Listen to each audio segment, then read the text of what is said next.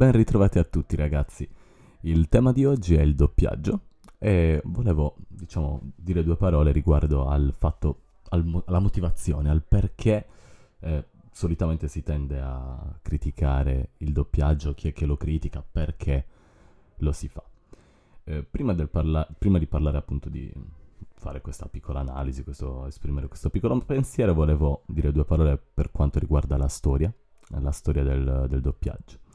Eh, il doppiaggio nasce, cioè il primo, eh, primo film doppiato in italiano nasce nel 1927 cioè viene realizzato nel 1927 ed era, eh, il film si chiamava The Jazz Singer. Eh, I doppiatori quel, durante quell'epoca sicuramente non, è, non avevano la dizione dei, di quelli attuali, di quelli odierni. Uh, super professionisti e tutto quanto, anzi capitava spesso di avere dei doppiatori che magari erano italo-americani, quindi con un fortissimo accento che magari rendeva, li rendeva anche eh, diciamo così, buffi, facevano un po' sorridere. Durante l'epoca mussoliniana il tutto eh, si è, diciamo, consolidato perché mm, c'è bisogno di dire uh, delle campagne, dei movimenti uh, a favore del, dell'italianità da parte del... Uh, durante, quel, durante, la, durante il ventennio fascista. E eh, come ci dice, eh, come dice anzi in realtà Gerardo Di Cola, in una, in una recente intervista per il New York Times, ehm, intervista fatta in concomitanza con, con uh, l'evento, con la premiazione uh, per i doppiatori italiani, che è avvenuta il 22, mi pare, il 22 di novembre, sì, o il 22 ottobre, o comunque, uh, avvenuta abbastanza di recente. Eh, lui, lui, dice appunto che in quell'epoca la maggior parte degli italiani non, non, avrebbero, non, non avrebbero, mai capito l'inglese eh, e molti inoltre erano anche analfabeti e quindi erano in, ovviamente impossibilitati a, a, leggere i sottotitoli anche. Perciò la, i, le major eh, negli Stati Uniti appunto decisero di, ehm, di sfruttare l'arte del doppiaggio per appunto entrare anche in quel mercato.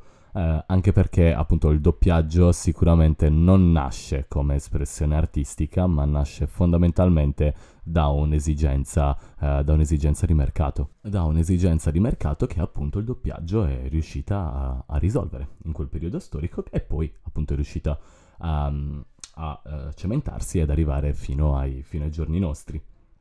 Eh, sempre appunto sempre Gerardo Di Cola dice appunto che il doppiaggio era eh, l'unica cosa possibile, eh, l'unica cosa in grado appunto di uh, riuscire a, a, varcare i confini, a, di, di, riuscire a permettere ai film americani di varcare appunto il, il confine e arrivare a espandersi in, in Italia.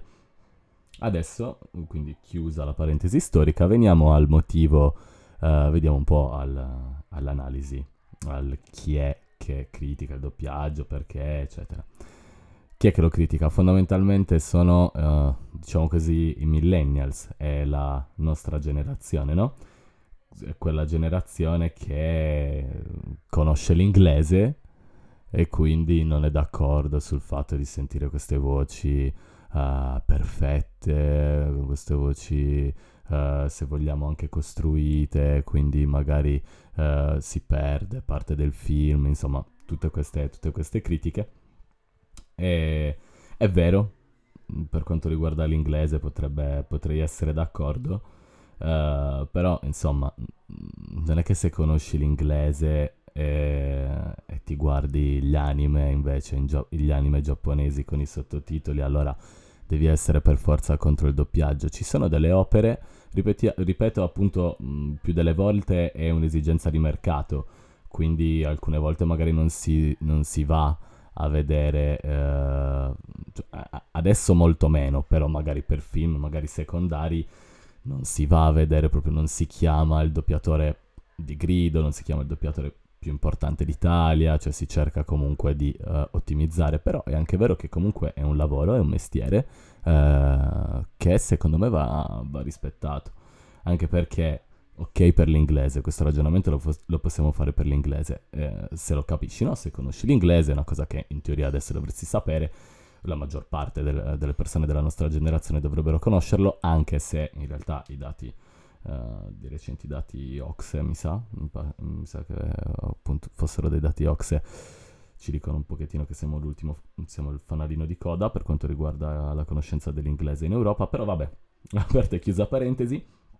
E, è una critica, diciamo, che insomma ci può stare per quanto riguarda la nostra generazione, ma uh, voi vedete uh, le vostre nonne, i vostri nonni, o in realtà magari anche semplicemente i vostri genitori, o comunque delle persone magari nate, sai, in quella fascia d'età tra i 60 e i 70, non necessar- che non necessariamente devono, hanno avuto la possibilità di conoscere per mille vie la lingua inglese e quindi, cioè, perché dovrebbero guardarsi un film uh, di uh, Tarantino, per dire, in inglese, uh, per forza. È giusto che ci sia questa possibilità. Siamo i migliori, siamo tra i migliori a farlo a livello mondiale, quindi perché non sfruttarlo, ecco.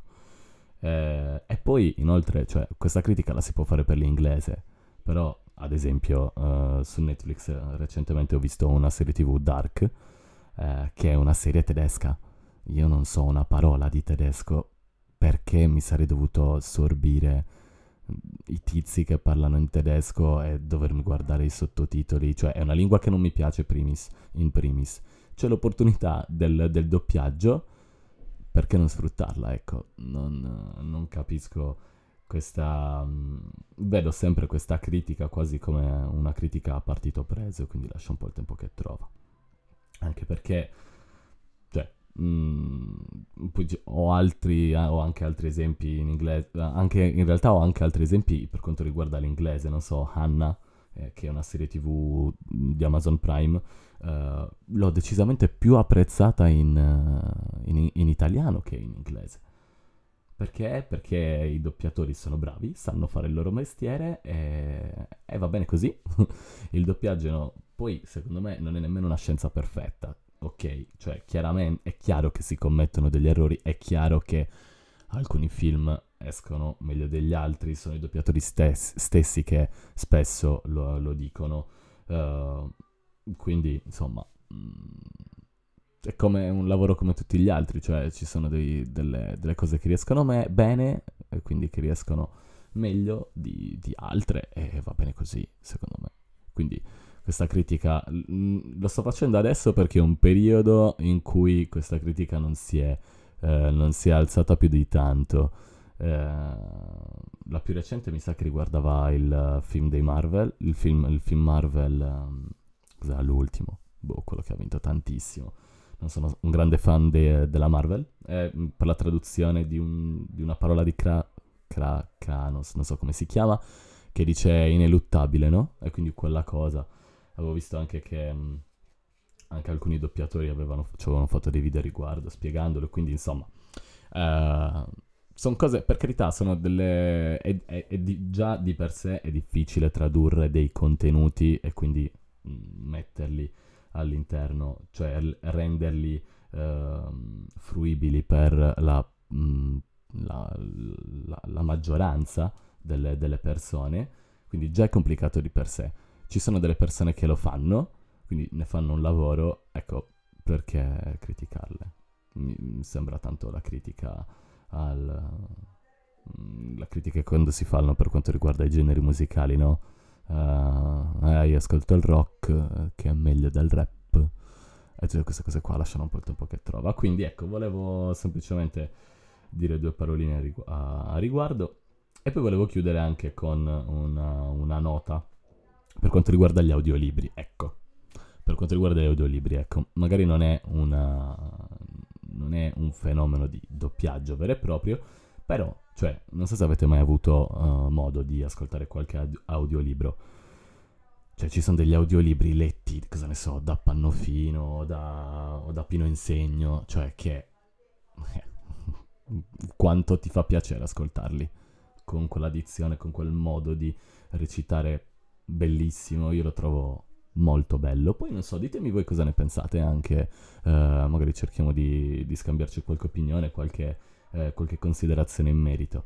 Però ecco sì, mh, il mondo degli audiolibri, secondo me, se non ci fosse stato quel fenomeno del, del doppiaggio e quindi del lavorare molto sulla dizione, uh, non, uh, non riuscirebbe, secondo me, a spopolare come piano piano uh, sta facendo e, e, farà, perché secondo me è un mercato che si consoliderà nel giro di magari non a brevissimo termine, ma nel giro di eh, uno o due anni eh, riuscirà ad essere molto molto mm, influente così come, così come, i podcast. Ok, mi sono dilungato abbastanza. Mm, questa puntata la voglio mettere così, come dire, al naturale, senza nessun sottofondo, giusto una riflessione. E niente, fatemi sapere anche voi di cosa ne pensate di questo, del mondo del doppiaggio in generale, di queste eh, di questo mercato e di questa, eh, di questa pratica eh, fortemente italiana. Ok, detto questo, un saluto e ci sentiamo la prossima settimana.